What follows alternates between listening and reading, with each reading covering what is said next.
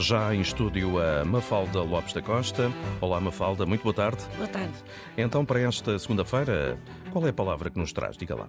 A palavra do dia é Cicerone. E um Cicerone é uma pessoa que mostra uma localidade ou um edifício aos visitantes e que lhes dá informações a respeito daquilo que estão a ver. Na prática, é um guia, um guia turístico.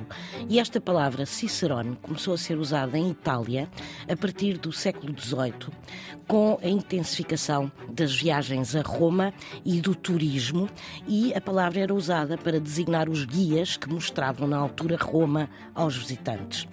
E esta palavra deriva de um nome próprio, o de Marco Túlio Cícero, advogado, político e escritor, orador e filósofo da República Romana, que ficou muito famoso pela sua grande capacidade oratória. Ora, os romanos estabeleceram então uma analogia entre estes guias, que falavam muito e que eram eloquentes, e Cícero.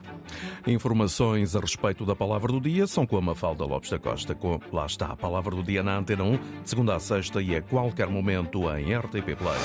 Antena 1.